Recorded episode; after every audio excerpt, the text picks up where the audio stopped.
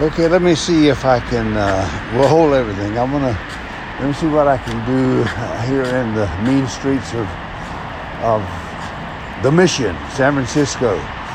I've counted 26 homeless people today, either laying on the street, sleeping bag, or something. So, what does that tell us? Well, it's a blight on America from my standpoint.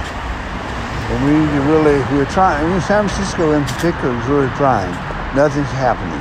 So, what the hell? It uh, really distresses me no end because I'm one of the few people that you ever see talking to the homeless. I mean, I really talk to them.